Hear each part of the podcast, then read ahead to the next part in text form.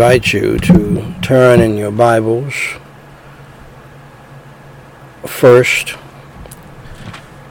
to Matthew chapter 13, verse 53. As I preach in your hearing, and as you know, we're preaching straight through the book of Matthew in the Just Jesus campaign. I have nothing to do with the title of this message. I have nothing to do with this message being preached on this night. What I do know is that, and I believe all God called preachers know, if you preach straight through a book, somehow God's Word is always relevant and always on time and always on point. Because I could have preached this message this morning. In fact, I preached this message this morning without knowing uh, really uh, that this was going to be the next passage that we deal with. And as has been the custom of my sons who helped me in the preaching ministry, they do not skip even though they know we're going through this right now. This is the last passage in the Bible that my family as a whole would want me to preach on tonight. That includes my wife. Because I have been preaching on this for probably over two months uh, or more, dealing with this, and actually going through this. And I have been going through this with my wife, Marika White, for over 34 years. This is the last passage in the Bible, with the exception of the passage that Jesus says, predicts, and states that your family will be your greatest enemies.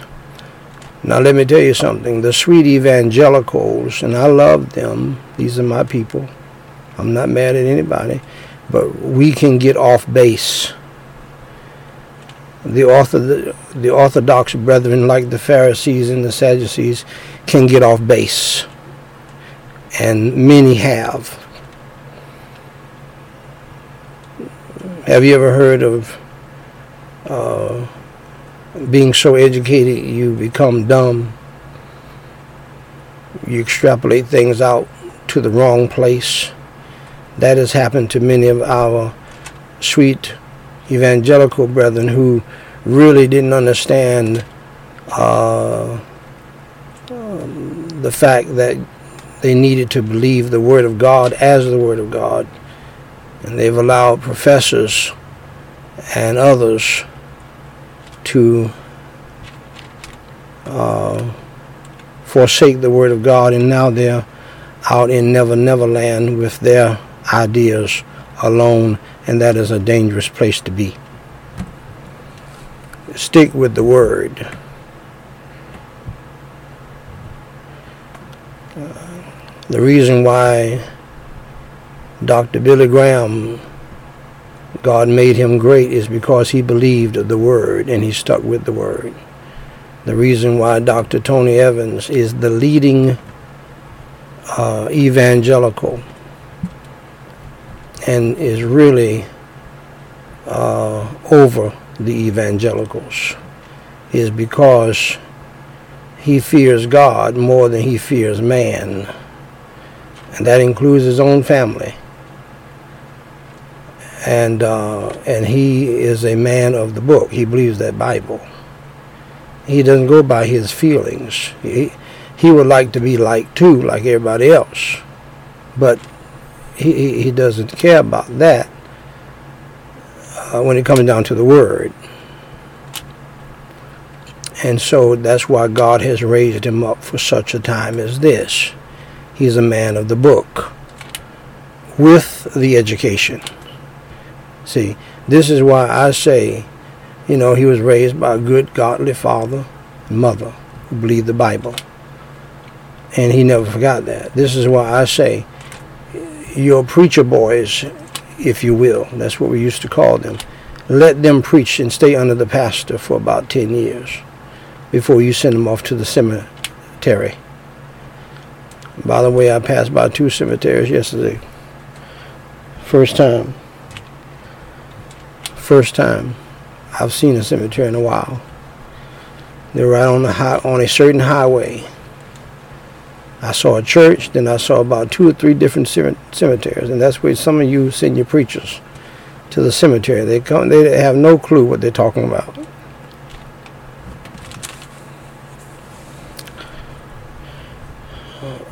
The life of the prophet, the true prophet of God, not these fake prophets running around here slapping your head and tossing you down to the ground and all this foolishness. True prophets, their words do not fall to the ground. God make God will make them come to pass.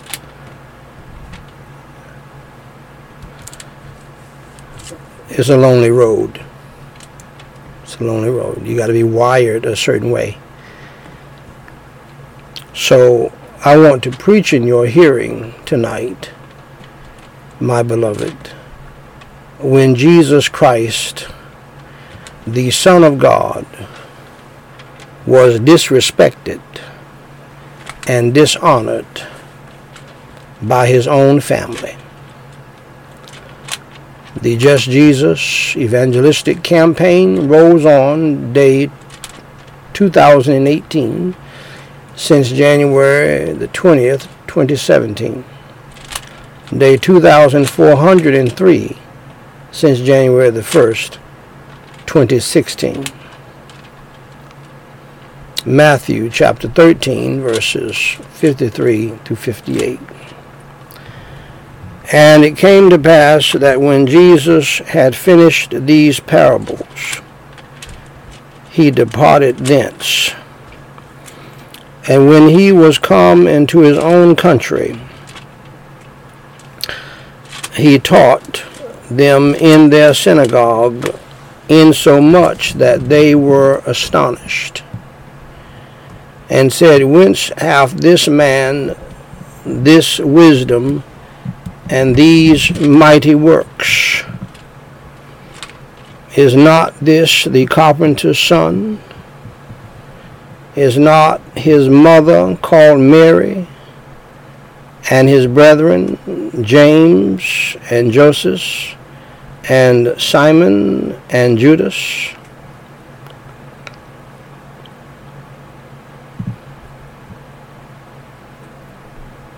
Isn't that interesting how Jesus Christ was raised up with a brother by the name of Judas? And he died by the hand of a Judas. Jesus, if you would recall, asked Judas a question. Now, Jesus knew what was happening, but he still asked Judas a question as a human being. Doest thou betrayest me with a kiss, Judas? one of those striking questions. Now, Jesus knew what was happening. Jesus knew that he was betraying him. He, Jesus is the one who said, There's one here who has a devil. What thou doest, do quickly. You devil. You tare in the church. You religious but lost individual.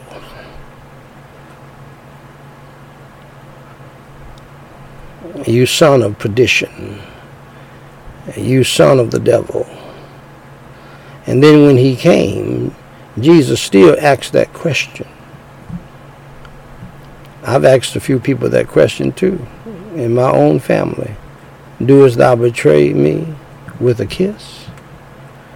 Doest thou betray me by trying to use money against me? Doest thou betray me acting like you're concerned about me? Doest thou betray me with a kiss? Jesus asked him. Anyway, and his sisters, are they not all with us? Whence then hath his man, uh, this man, all these things? And they were offended in him. They were offended in him. They were offended in him.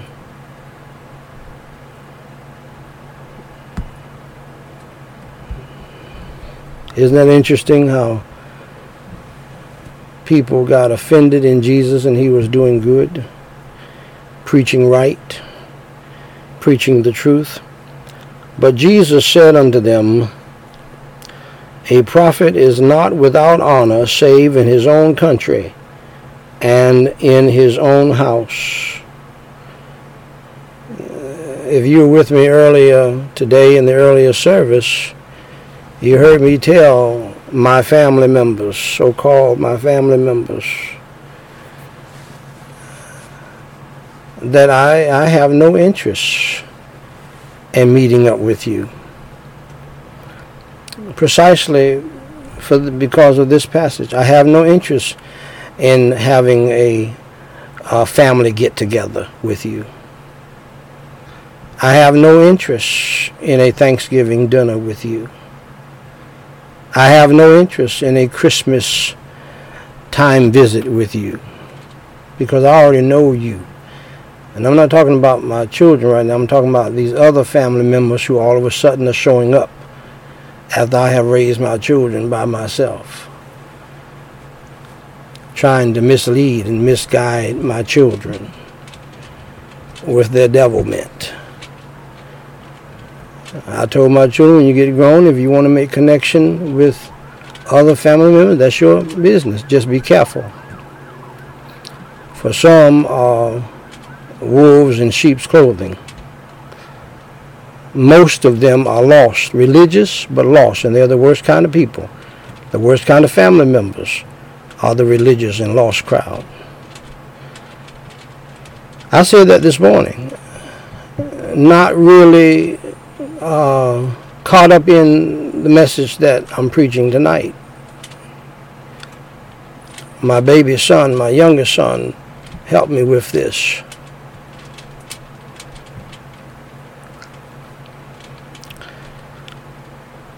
But Jesus said unto them, A prophet is not without honor, save in his own country and in his own house. Do you know that strangers have helped me? People that don't even know me have never met me, and I have never met them. Have treated me better than my own family. That's a fact. I said people who have never met me. I know of a couple. They they figured out what we were doing, and then they backed it up and found out a way to help without uh, trying to not uh, let me know who it was doing, who, who it was doing it, who was doing it. I mean, they, they had to go through some machinations to do this. They went so far as they found out what we were doing in our family business, and they would call their friends and listen, uh, I'll pay for your book if you get your book published through this preacher and his family. They need the help.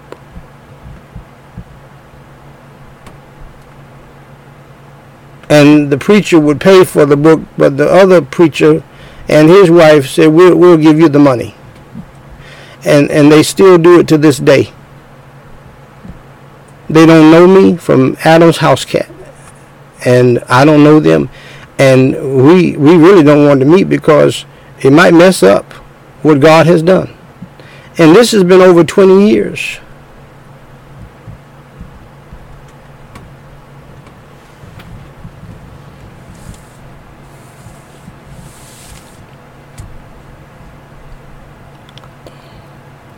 A prophet is not without honor save in his own country and in his own house.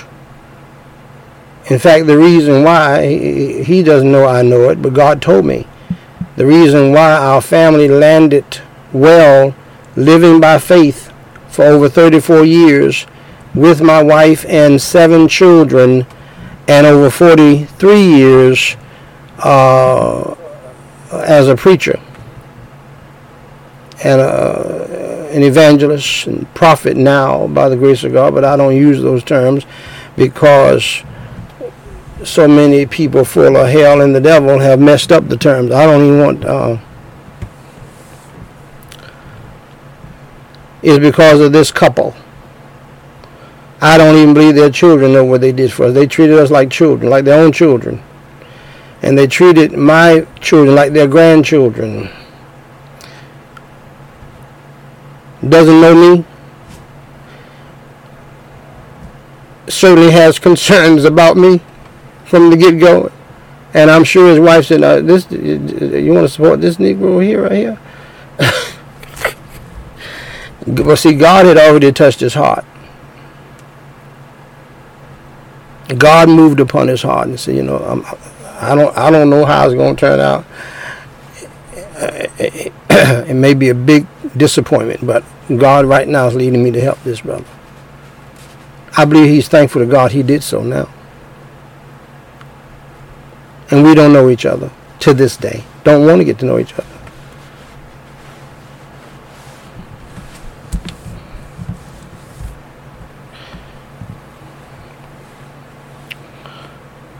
And, and one of the reasons why we probably don't want to get to know each other because I'm so different. We believe alike, but I'm so different than he is in my approach, and he's so different uh, from me in his approach. And we, we work by the grace of God in tandem for the glory of God, and, and we, we, we don't want to mess it up. It's a God thing. Now, I don't know if you've ever had this kind of experience, but I know I have, and my family has experienced it as well too. And nobody from their camp, he, his wife, nobody, nobody related to them, nobody told me who it was. He did a wonderful job. He and his wife did a wonderful job, job hiding it, and they might have had some good reason to hide it. Well, we don't. If, if he if he goes bust, we don't want anybody to know we support him. I don't blame him. But I'm just telling you, and, and they're not the only ones white folks, southern white folks, have done more for me than my own family. And my children. And my, my, my children need to know that and be reminded of that, lest they get, uh, get caught up in the wickedness of the old family.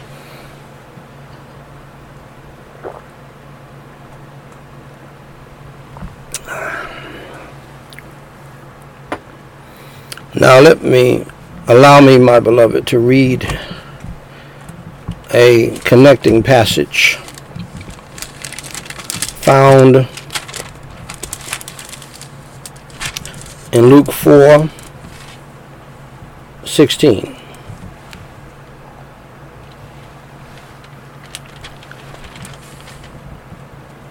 And he came to Nazareth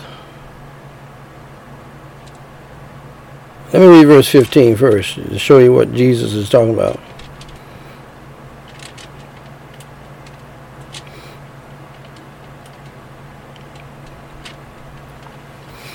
And Jesus returned in the power of the Spirit into Galilee, and there went out a fame of him through all the region round about.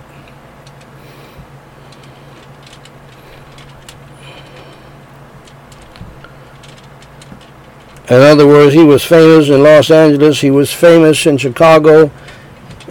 He he uh, showed up and showed out in Dallas, but he went back to his hometown, and, and, and people knew of his fame.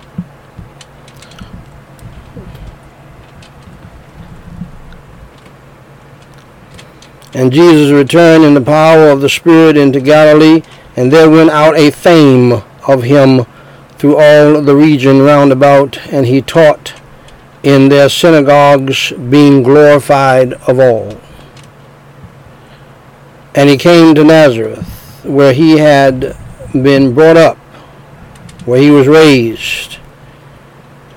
Some would call him a homeboy today in Nazareth. As his custom was, he went into the synagogue on the Sabbath day and stood up for the read. Now, he's coming back as a rock star preacher. Jesus Christ superstar. For real. And there was delivered. And by the way, you need to stand up while I read the word of God. And Jesus stood up. Was he, he went into the synagogue on the Sabbath day and stood up for to read. So you need to get out of your easy chair, get up off your bed. Ain't, no, ain't nobody looking at you. Yeah. Uh, we can't see you. Cut up, you might want to cut Alexa off because she can see everything. And he came to Nazareth where he had been brought up, and as his custom was, this is a parallel passage now. He went into the synagogue on the Sabbath day and stood up for to read. And there was delivered unto him the book of the prophet Isaiah. And when he had opened the book, he found the place where it was written, The Spirit of the Lord is upon me, because he hath anointed me to preach the gospel to the poor. He hath sent me to heal the brokenhearted, to preach deliverance to the captives, and recovering of sight to the blind, to set at liberty them that are bruised, to preach the acceptable year of the Lord. And he closed the book. Now, preachers, you need to keep your book open. You're not Jesus. Jesus is the book. Okay, so you don't get don't get bad and, and you know how some of y'all do, and, and and close the book. You keep it open. And he gave it again to the minister, and sat down. And the eyes of all them that were in the synagogue were fastened on him. And he began to say unto them, The day this day is this scripture fulfilled in your ears.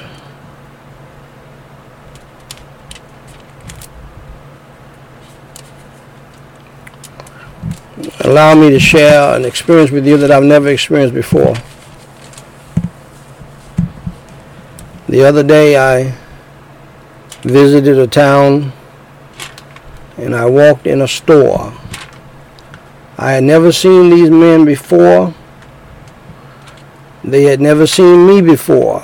Nobody else in the store did this. And uh, and and uh, and listen to what I'm saying to you. Just telling you what happened. I was walking down the main aisle, and these three men they bowed down to me and waved and bowed down and waved. Three men. Now, they were evidently demon possessed by the way they were carrying themselves and like they were they were like coming from some place like a, a, group home or ward or whatever I, I, I don't know I, I didn't stay around to to to deal with it. I just and, and they and and I, I I just passed on. And I'm just sharing that with you because that happened the other day, about two days ago. It had never happened in my life before. But I believe the people were demon possessed and they recognized that a prophet was among them. Nobody else in the store did that. These folks, and they didn't do that to anybody else. I walked by. I was just similar to how I am. I had a white shirt on.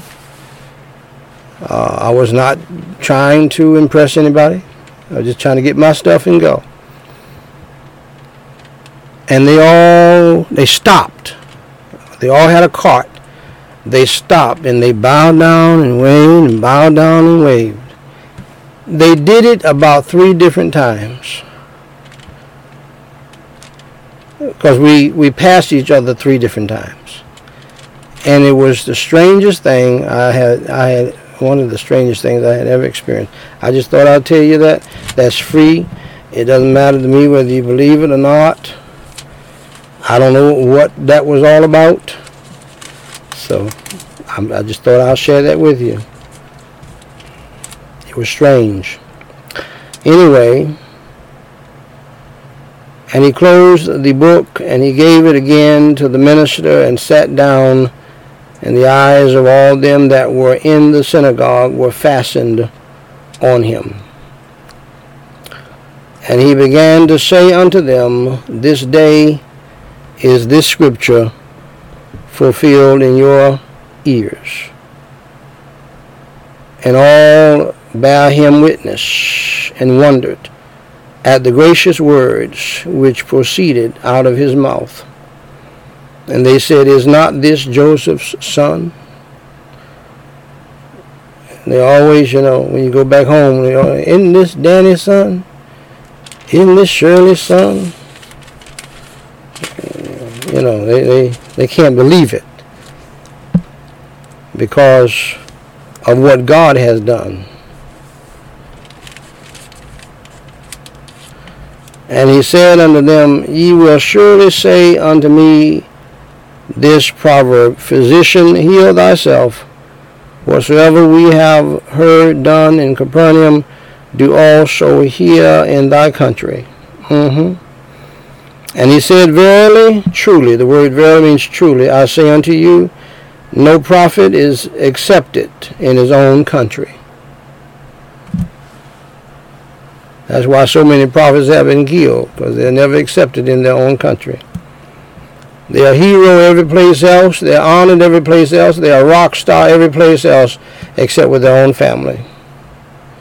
And and that has not changed, and it's not going to change. Your family will be your greatest enemies if you stand for God. Because see, they want to fit in with their other evil family members they want to fit in with the, the uh, other evil uh, neighbors. And if you stand against their evil and sin or a cousin's sin, then they, they're going to all hate you. And, they, and some of them want to throw you over a cliff. They are offended in you. See? Meaning, not only are they offended by what you say, they are embarrassed that you're so different to the point that they won't even give you your due and your honor and your respect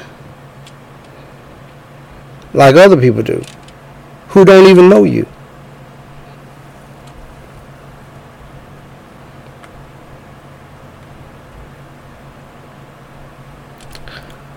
And he said, Verily, truly, I say unto you, no prophet is accepted in his own country. But I tell you of a truth, many widows were in Israel in the days of Elias, when the heaven was shut up three years and six months, when great famine was throughout all the land, but unto none of them was Elias sent, save unto Sarepta, a city of Zidon, unto a woman that was a widow. Jesus is really stepping here. And many lepers were in Israel in the time of Elias, the prophet, and none of them was cleansed, saving Naaman the Syrian. And all they in the synagogue, when they heard these things, were filled with not only anger, but wrath.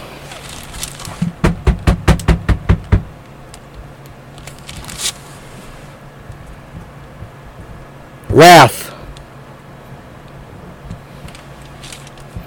You have family members who want to kill you.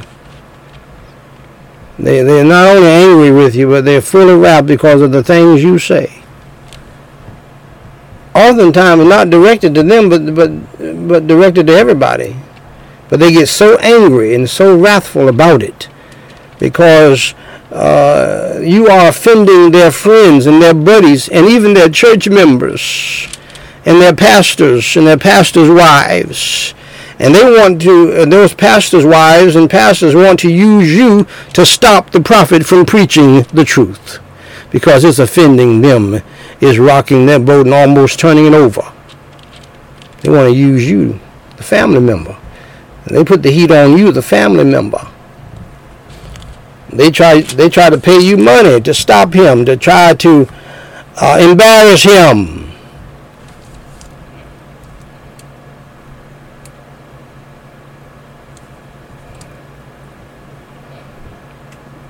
And all they in the synagogue, when they heard these things, were filled with wrath, and rose up in the church. Oh yes, family members and friends will rise up in the church against you in the church house. And, and, and rose up and thrust him out, Jesus Christ, the Son of God, the reason for the synagogue, the reason for the church, who created them. And they're going to rise up against him and throw him out of his temple, his synagogue. The devil is alive. This is how angry they get, though. They will concoct all kinds of evil schemes. And when they when God knocks them down and they fail, they'll come back with something else. They'll come back with something else. They'll come back with something else to throw you out and throw you over the cliff. They hate your guts because you're making things difficult for them. your own family members, your own church members, the sweet evangelicals, and the sweet evangelical mafia will try to destroy you. Oh, they're waiting, they're waiting, and they're planning, and they're, they're, they're, they they got things set up to catch you so that they can report uh, something about you hoping that you will go away. And rose up and thrust him out of the city and led him unto the brow of the hill wherein their city was built, that they might cast him down headlong. They wanted to throw him down. Down, down, down, off the cliff. Do you know their family members and friends, church members, who want to throw you down because you are a prophet called by God.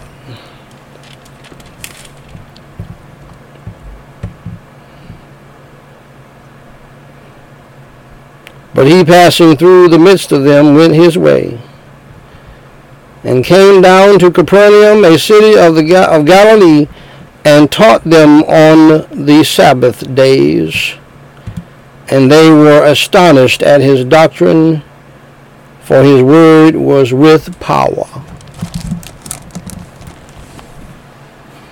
Glory be to God in the highest. And so, ladies and gentlemen,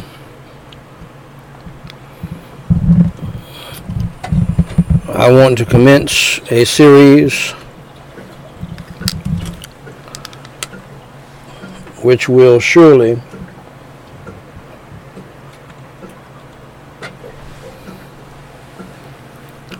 last at least seven weeks if the Lord tarries is coming and we live.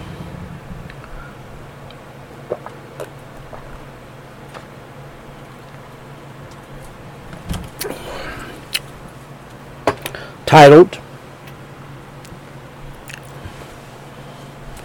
titled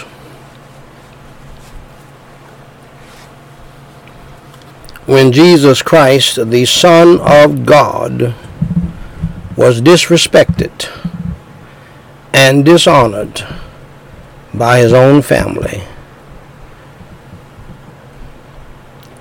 And Dr. Rick Warren, not, not Dr. Rick Warren, but uh, someone just as wise. He's now in heaven. His first name is Warren. Dr. Warren Wiersbe said the people of Nazareth were too familiar, for familiarity breeds contempt with Jesus in a human way, for he had grown up in their midst. It was a case of knowing him, if you will, after the flesh. and not having the spiritual discernment that God gives to those who will yield to Him and believe in Him.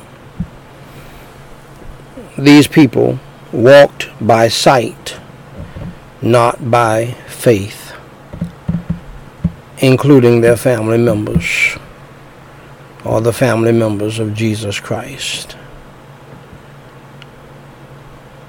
they did not honor him. They dishonored him and disrespected him, and not only them, but the people in the neighborhood. And oftentimes people dishonor the prophet of God,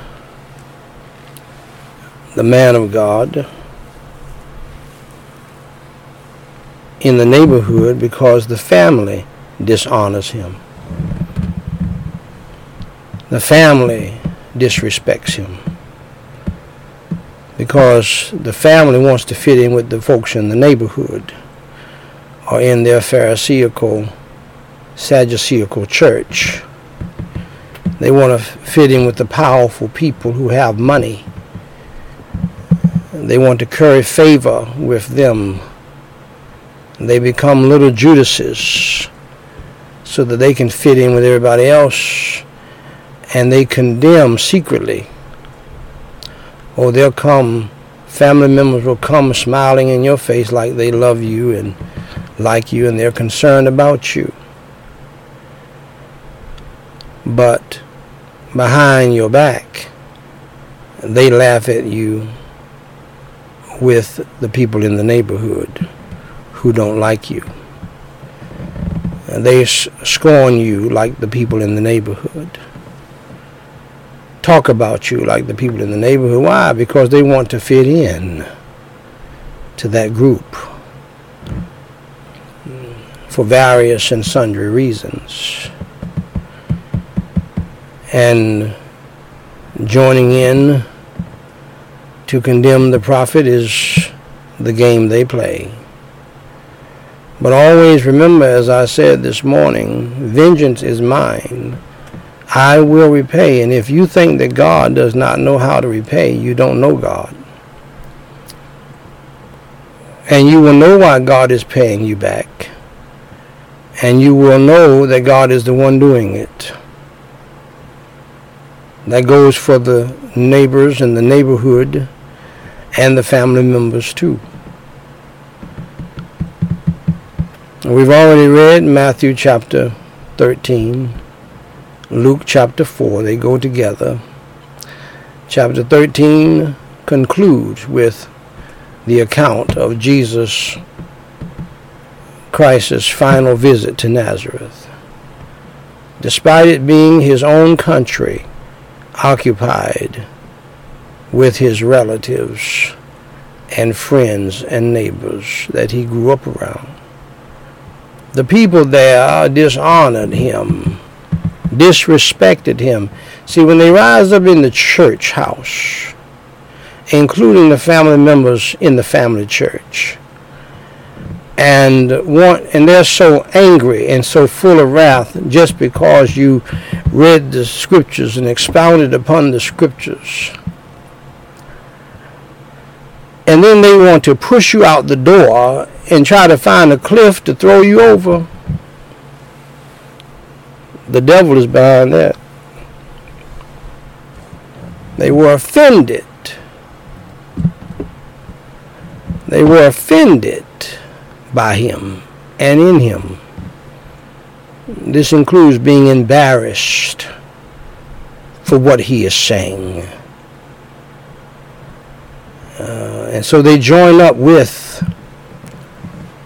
the family members, join up with the other church members and neighbors and talk about him like a dog and scandalize his name and call him everything but a child of God because he's not saying the things that we're used to preachers saying.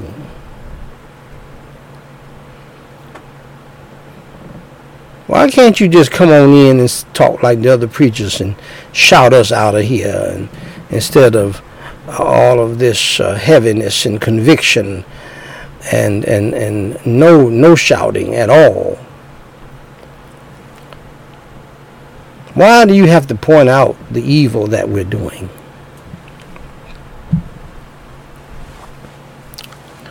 That's what prophets do.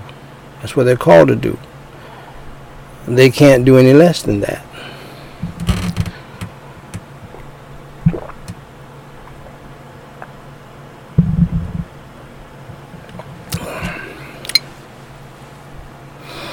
I tell you what, there's nothing like a cold glass of water in the summertime. And they did not believe in him. They did not trust in him. They did not have faith in him. They didn't therefore believe in what he was saying. You're not fitting in with the family religion. And most of, most of your enemies are religious. They think they know God, and oftentimes they don't. All they know is religion. That's why so many have walked away from the faith over the past nearly three years due to the coronavirus plague, uh, because it doesn't fit with their false religion. By the way, where are the false prosperity gospel preachers? Where, where art thou? Huh? You, we can't. We, we don't hear from you. We can't hear from you. What's wrong? False prophets, prosperity gospel preachers. See, because your false doctrine does not work at all times. The true gospel and the true word of God and the true ministry works 24 7. Every day, all day, around the year, in any country the true faith in God and the true faith in Jesus Christ. And the true preachers who were, truly called by God, they're, they're still standing. And they're having great success in the ministry and doing great. And have not even thought about quitting, and they have not thought about committing suicide. And let me just help you, people. The preachers who are committing suicide, I believe they're lost. They betrayed Jesus and they're in hell. That's what I believe. I'm not going to join even some of my preachers, pastors that I respect in trying to comfort people about a pastor or a so-called Christian committing suicide or walking away from the faith. They are Judases. They are lost and on their way to a devil's hell, and they have never been saved. They're not walking away from the faith. They never had the faith, man. And you sweet evangelicals need to stop lying for these people and covering up for these people. Because you are setting other people up to blow their brains out thinking they're going to go to heaven. They're not. People who are saved don't blow uh, Jesus' brains out. Because Jesus is supposed to be uh, living inside of you. So what do you, I don't know what you're talking about. You people have lost your minds, have lost your righteous minds, you sweet evangelical Christians. You're trying to fit in with the world so much you're talking stupid. And you don't realize that the devil, through so-called powers that be, are intentionally playing a game on you, twisting your thinking all the way back down to the ground and into hell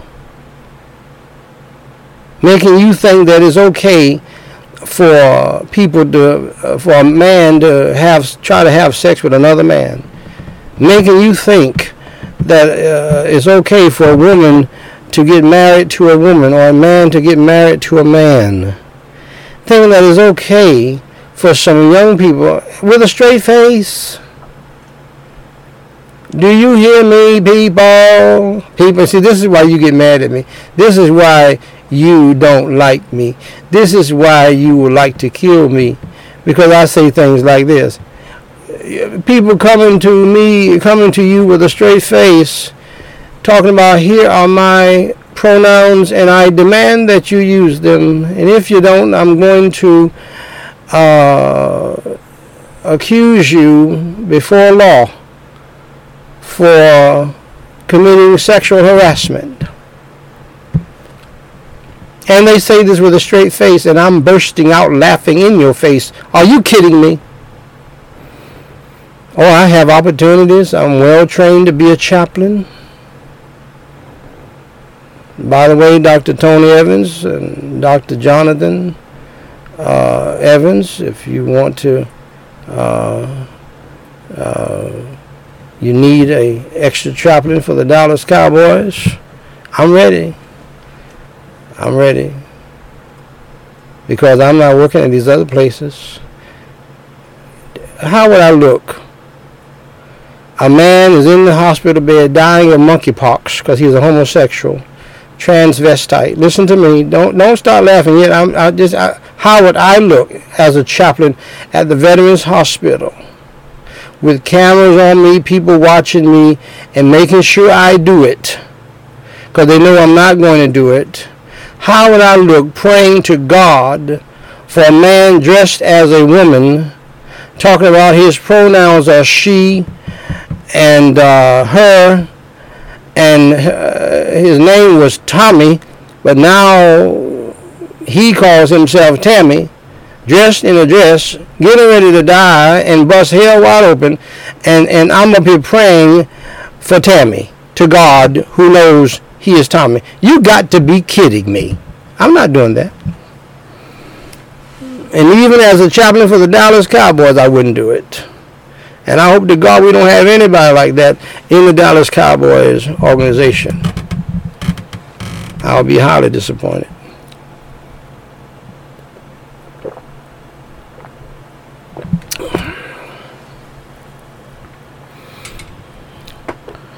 Dr. Tony Evans, Dr. Jonathan Evans, it would be one of the greatest honors of my lifetime if you can let me do that for one year.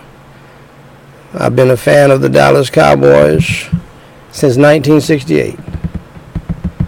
And I'm I'm well trained to be a chaplain, but I am not going to take these jobs offering $110,000 a year. And they, they, they, they, the jobs are more plentiful now. But one of the things they're going to want me to do is call a man by woman's name and even pray for them in the woman's name. And I know he's a man. God knows he's a man. Everybody in this hospital knows he's a man. That's what I wanted to do in my latter years. Along with continuing to preach. And then when they hear me preach on YouTube or they hear me preach on Facebook or whatever, they're going to fire me for that too. So it, it, there's no need for me to even get into that. And if uh, the Dallas Cowboys got uh, uh, protocols and things that they want me to address people by their pronouns and all of that, then I guess I, will never be a Dallas Cowboy chaplain. Because I'm not doing that. I can't. I would I would break out laughing myself trying to. Uh, couldn't do that. Why can't you? Why couldn't you do that? It's what they choose. I don't care. I'm not doing. I'm not gonna be a part of their evil. I'm not gonna be. I can't. There are other pastors who can do that. That's fine. I can't do that. The BKC of Dallas Theological Seminary, the Bible Knowledge commentary regarding this passage says about this passage after instructing his disciples Jesus returned to his hometown, Nazareth, and taught the people in their synagogue. On a previous visit to Nazareth, the populace had rejected his teaching and attempted to throw him over a cliff. That is in Luke, which I read to you. This time, the people were impressed with his powers and his teachings, but they rejected him still. So you have family members and you have friends and you have neighbors in the, down in the hood. And uh, they, they're impressed at what you have done. They don't know that God is the one who did it to, to you and you can't explain it to them because they see you as Junebug. Whatever they called you last time they saw you. They don't know that you have the anointing of God on you now. And you can't explain that either. They can care less. As far as they're concerned, you're Junebug. You're Daniel White Jr.'s son. Shirley's son. They remember him as the carpenter's son. They mention four half brothers of Jesus, children born to Mary and Joseph after the birth of Jesus Christ. Three of these sons, James, Simon, and Judas, are not to be confused with three of the twelve by the same names. The people of Nazareth refused to believe in Jesus Christ, their own homeboy. They refused. Other people all around were impressed. He was a rock star, but not not where he was raised. So pastors out there, preachers, don't feel bad when your family members and people in the neighborhood don't respect you and don't honor you. Do you know most great preachers, they, they have to minister someplace else besides their hometown? Very, very few pastors do well in their hometown. Very, very few. Very few, if any.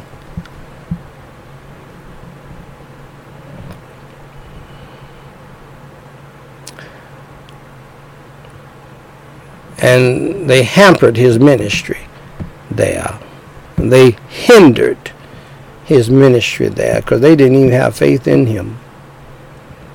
They didn't have faith in God regarding him. Oh, he's just a he's just a young buck, uh, raised right down the street down there with Joe and them. Carpenter, yeah. Nazareth's problem was the danger of the familiar. For the city's residents could not see beyond the young man who had grown up among them. They couldn't see it. They were blinded to who he truly was. For familiarity breeds contempt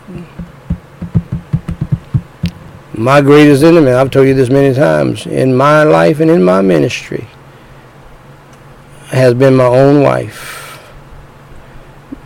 But to her credit, in recent weeks, recent months, she has admitted, she said, I tell you, I never thought that God would use you in this way. I never in my life thought that the things that God has allowed you to do and the accomplishments and preaching the gospel every day and all of that, I never saw it. I never saw it.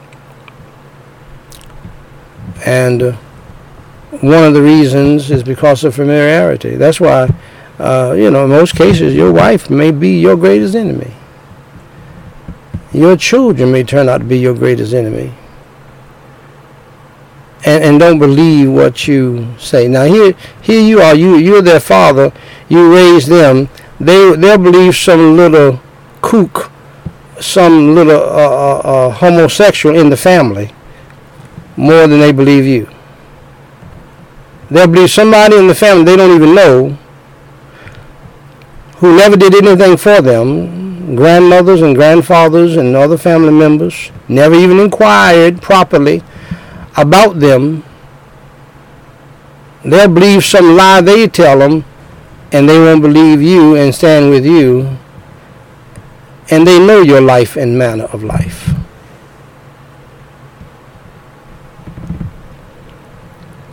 That's the part that that comes from the evil in them, and in and the evil uh, in the family, other family members, and the evil from the devil working on them to destroy their lives.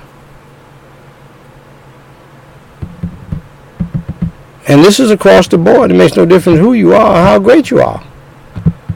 A prophet is not without honor save in his own home, with his own family members and kinfolk. That's it. The devil specializes in that. Jesus is the one who gave the proverb that has lived for over 2,000 years. A prophet is not without honor, save in his own family, among his own kinfolk. Surely one so ordinary could not be the promised Messiah, the Son of God. This was their mentality. Now I don't even use titles, and I, and God led me to do that right at the beginning of my ministry. My name is Daniel White III. That's it. So my eye is itching.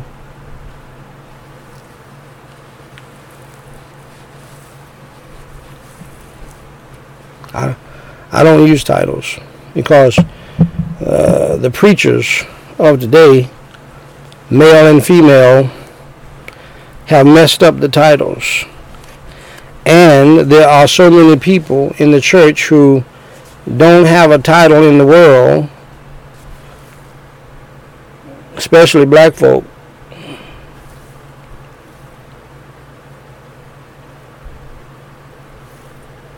Pardon me. I have an itchy eye. Especially some black folk in black churches. So everybody has a title. And they think that's about something. It means nothing, people. Bishop so and so. Apostle so and so. And some people string titles along, like my mother. Apostle, pastor, evangelist teacher, counselor, and all this. And then if there's no biblical, the person has no biblical calling, now you have first lady, second lady, third lady, all of this foolishness. And lady this and lady that. I told you about the woman who was preaching at a storefront church I said a storefront church couldn't hold more than 18 people legally. She was an archbishop. People, and I, I've been preaching against this for years, people. It's not about having the title, it's about doing the work of the ministry. Back in Paul's day, they didn't go around talking about, uh, my name is teacher uh, Donald Dummy. they didn't go around teach, go around talking about I'm apostle so and so. We call them apostle so and so. And there are no apostles today.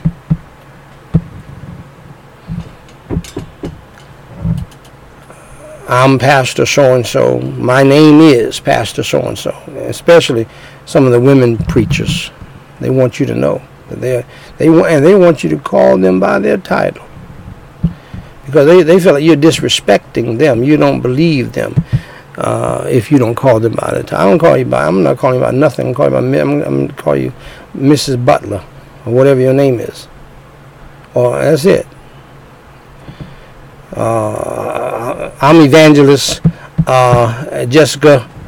Uh, nobody. This, this is what we hear. This, this, listen to me. This is what we've heard for the past 20, 30 years in churches, especially in charismatic churches, where the people are, uh, many people are uneducated as far as theological schooling goes and so forth. Then, uh, and, and, and, and black churches, everybody has a title, trying to be important they can't be in, be important out in the business world, so they want to be uh, important in the church, and that's not the place to be important. And be important, as that black lady said in the movie. Okay, it's not about being important, man. People, get over it. I don't. I, I have not used titles in 40 years.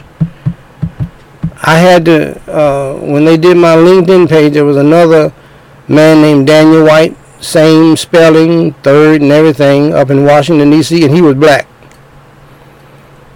So for my LinkedIn page, um, my children had to put a reverend. I hate it.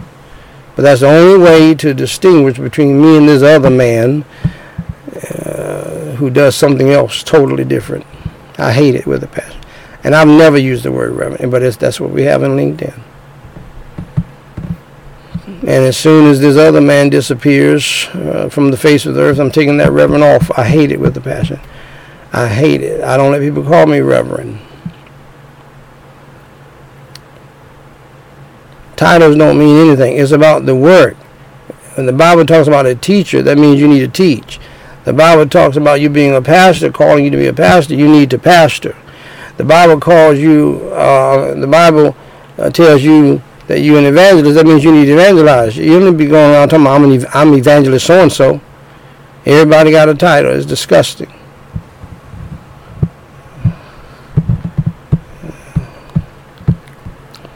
I was in just visiting my mother's uh, church, uh, see what was going on there, uh, and uh, quite frankly, uh, just an abomination. Uh, and she was up in the pulpit. I was in the back, just just kind of uh, biding time. I appreciate uh, the help she gave my family and I during that time. I have no problem with that as a, as my mother. Uh, but uh, in the church, she, she went around calling people by their titles, and then she asked me, "What, son? What's your title now?" I didn't even want to say anything. But you got people who they, they think that is so important. I said, well, God called me as an evangelist, as you well know. And that was it.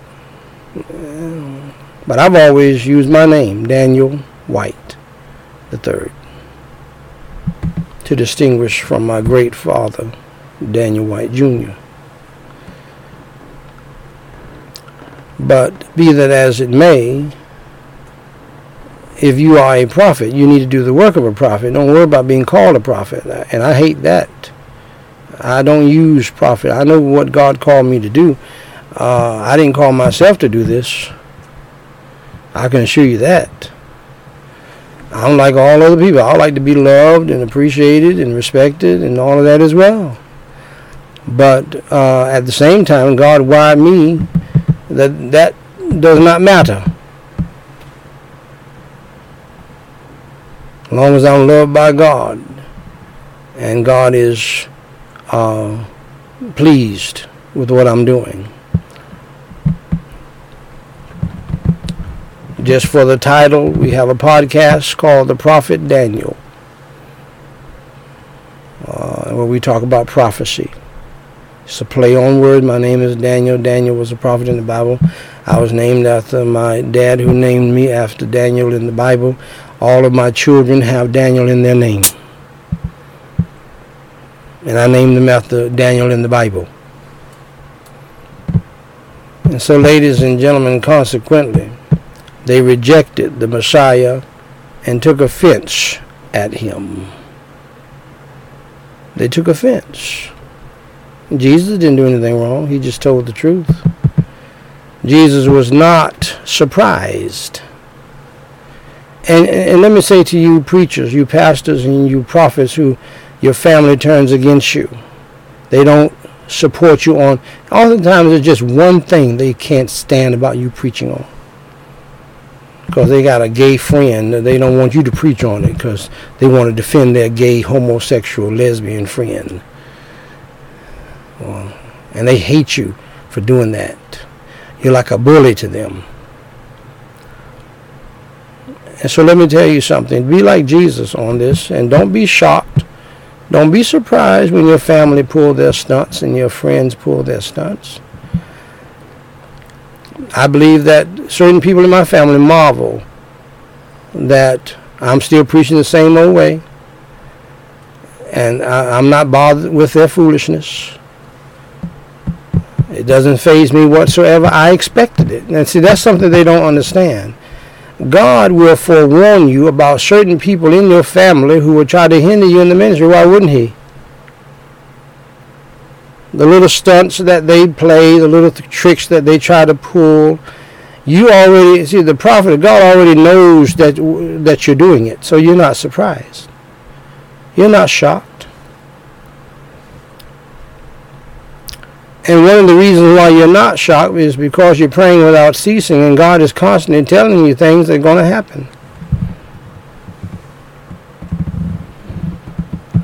For he cited what has become a common proverb, namely that a prophet is not honored in his own hometown and family.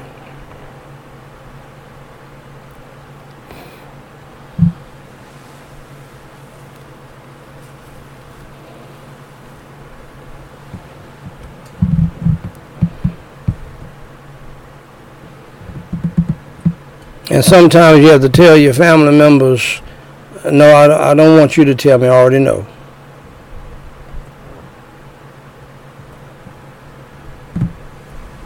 God has already told me. And they'll never understand that. As a result of their lack of faith, Jesus performed few miracles there for they didn't believe in him.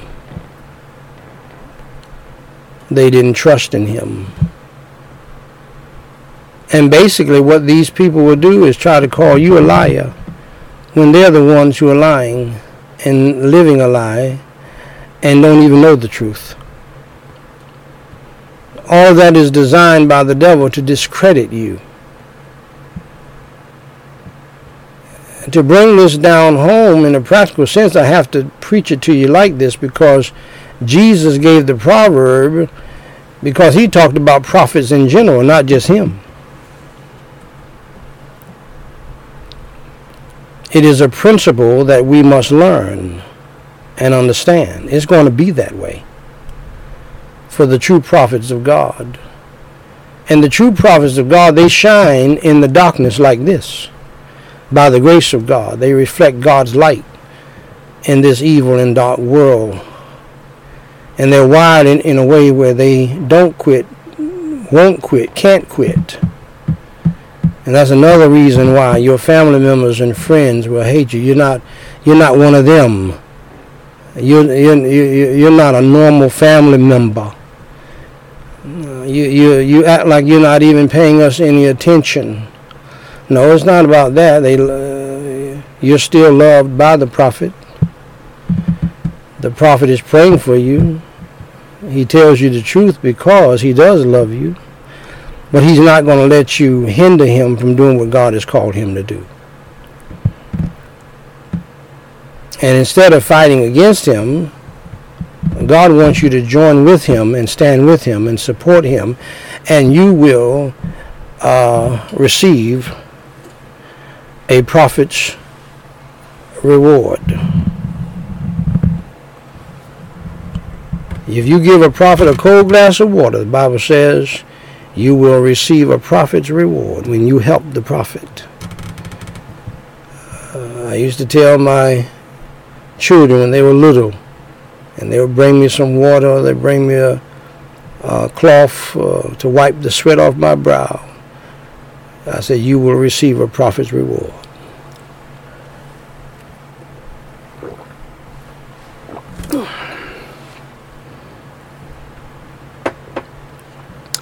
I have so much more to say tonight, but ladies and gentlemen, we're going to close at that junction. Let's pray. Holy Father God,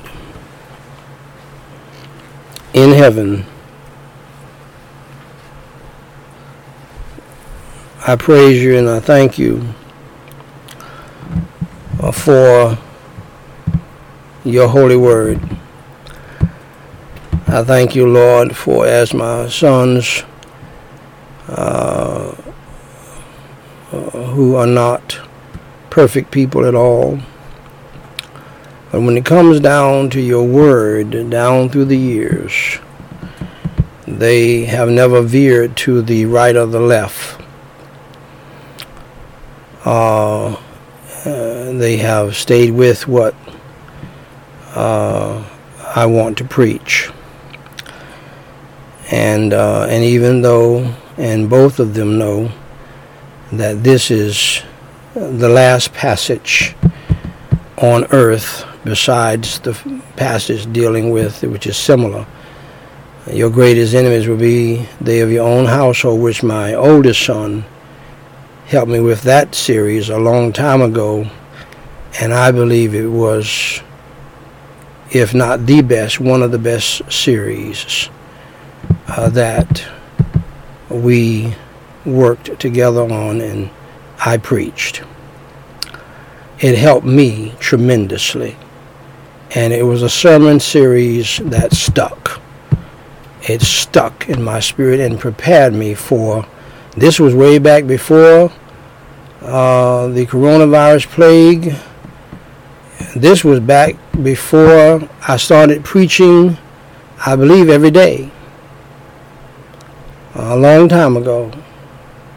But uh, my son Daniel the fourth was the one helping me with the sermons at that time, and and the, message was message was clear as a bell in every sermon, and it blessed my heart, blessed my heart tremendously. And the children were young and and and and innocent in their hearts and willing to serve and work.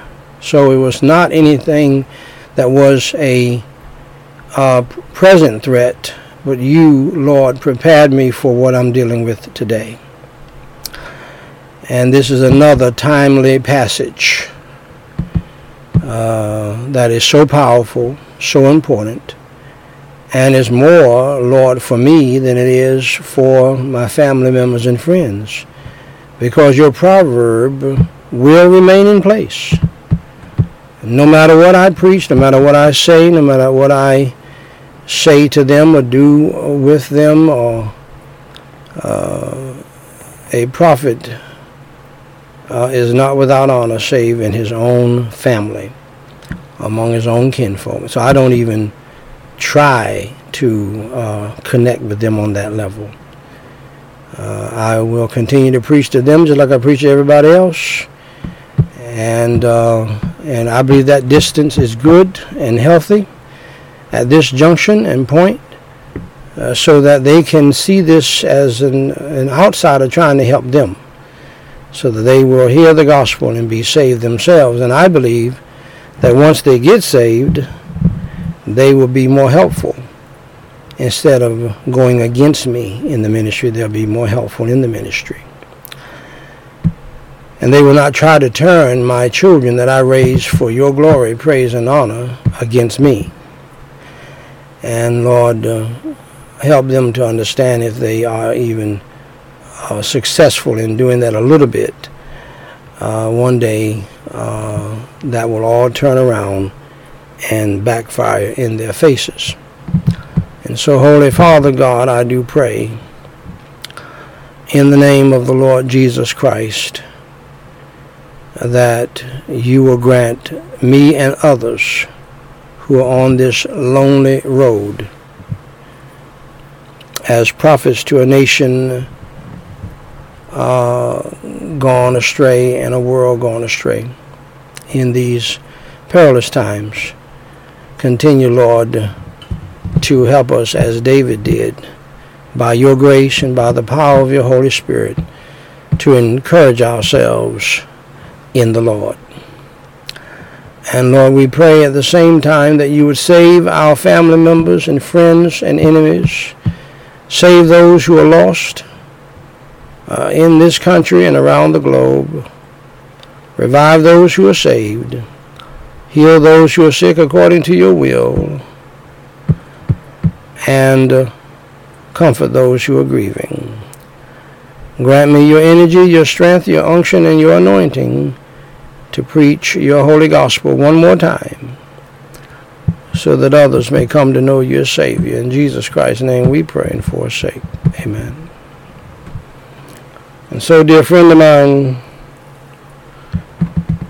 if you're with us tonight and you are religious but lost, religious but not saved, irreligious but not saved. The question is to you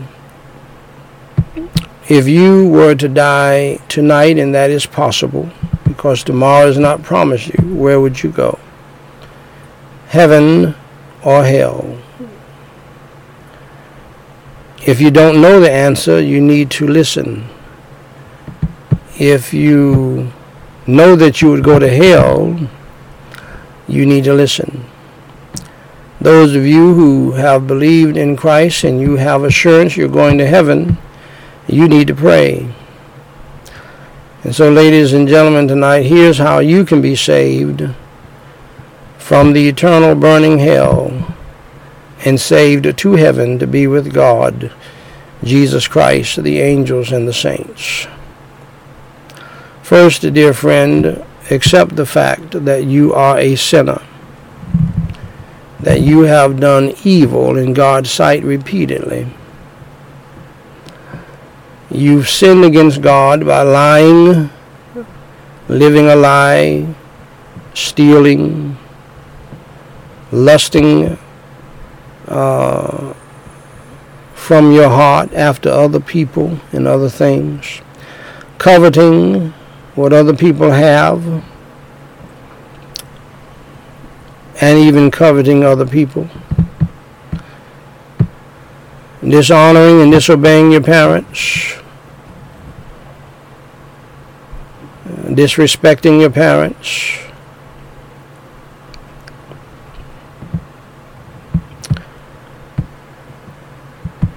Dishonoring God by taking his name in vain.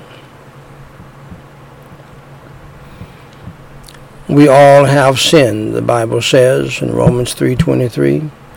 For all have sinned and come short of the glory of God. So therefore we all need to be saved. Because the Bible says in Romans 6:23, the wages of sin is death. We die because of sin. We do not die because of cancer. You don't need to fear cancer, you need to fear sin. We don't die because of the coronavirus. We don't die because of cardiac arrest. See, this is one of the reasons why people hate prophets because uh, he breaks it down as to the real reason why we are dying. It's not because of what you think and what you're used to. You want to hear what you're used to. But what you're used to will damn your soul to hell. You die because of your sin, for the Bible says the wages of sin is death. In other words, the payment that you're going to receive at the end of your life for your life of sin pride, stubbornness, rebelliousness, lying, stealing, dishonoring and disobeying your parents, not loving your wife, not submitting to your husband, dishonoring your parents, dishonoring God by taking his name in vain, committing adultery, committing fornication, committing homosexuality, committing incest, and all sorts of sins. You will die and go to hell for your sins. Your sinful nature and your sinful choices. If you don't stop by the cross and look to the cross and believe in the Lord Jesus Christ, the Lamb of God, who took away the sins of the world, including yours, and believe in him. Believe in your heart that he suffered, bled, and died on the cross for your sins, was buried, and rose on the third day by the power of God. If you don't do that, I want you to understand that God does love you. There's no doubt about that. He's done everything he could to provide salvation for you. But you do need to understand that if God allows you to die for your sins, and He will, you will die one day. By the way, the great Bill Russell died today. The beautiful woman who played, black woman who played on Star Trek, she died today, and one day you will die, no matter how great a life you lived. And Bill Russell lived a great life, and so did the woman on Star Trek. They had uh, great privileges and great honors, but they're both dead today. And you will die. It doesn't matter how many honors you have down here. You will die and meet your Maker. So you need to prepare to meet thy God. You need to get your house in order. For the Bible says it is appointed on the men once to die, but after this, the judgment. And so God wants you to understand that if He will allow you to die because of your sins, and He will, that is a judgment. It's not. There's nothing fun about it. It is a painful judgment. Uh, the most frightening thing on this earth is going through the process of ceasing to exist, my friend. That's frightening. I don't care who you think you are. And then after that, the judgment. You will answer to God for what you did in this life. God is a loving God and a fair God. But He's a God of justice. Sin has to be dealt with one way or another. Either you're going to believe in Jesus Christ who dealt with your sin and took your sin far, far away, or you're going to deal with your sin in hell and suffer uh, the consequences of your sins in hell, where Jesus Christ preached on hell more than anybody else in the Bible when he said, The fire in hell shall never be quenched. The fires in hell shall never be quenched. The fires in hell shall never be quenched.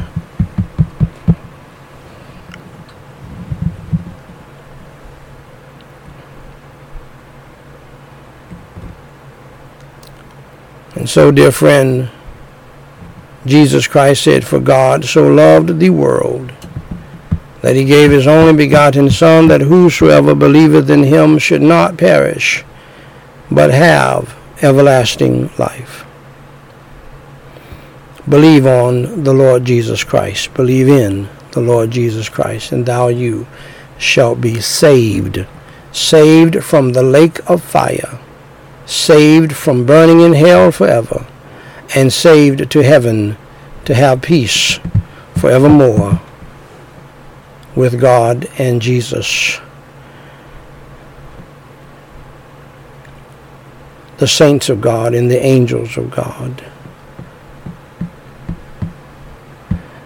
So, dear friend, right now, tonight,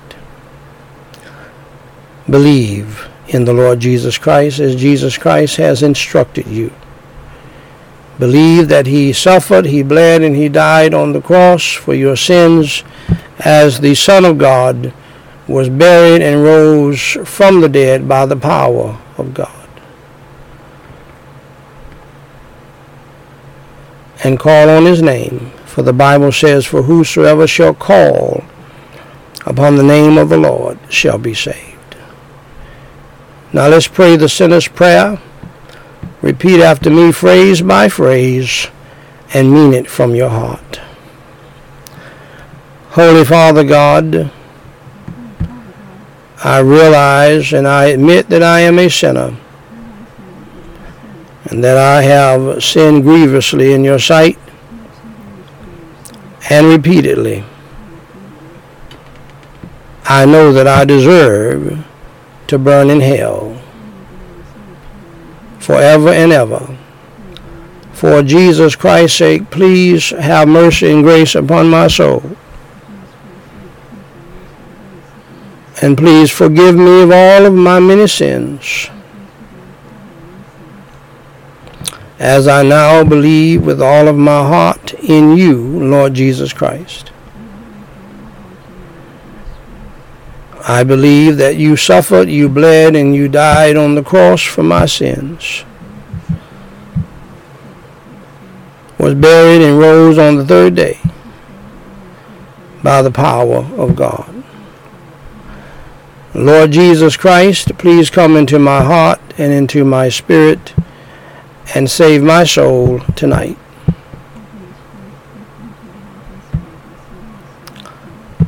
Please fill me with your Holy Spirit and help me to change. Help me to turn from my evil, wicked, and ungodly ways.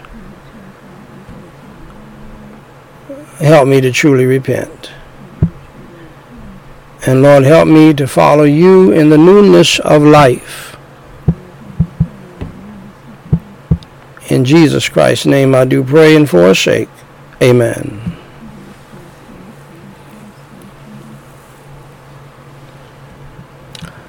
Now, dear friend of mine, if you just believed in your heart as Jesus Christ instructed you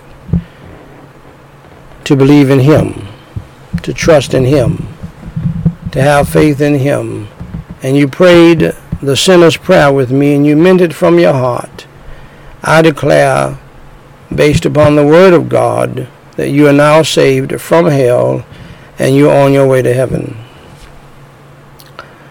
To grow in the faith,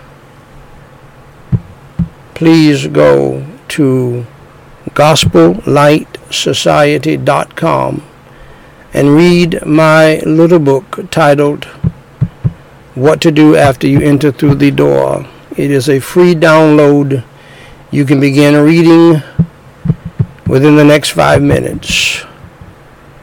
And it will give you the next steps uh, to become a good disciple of Jesus Christ. And also, please email us at dw3 at gospellightsociety.com and let us know that you got saved. And uh, so that we can rejoice with you and send you some more materials and stay in touch with you and encourage you in the faith.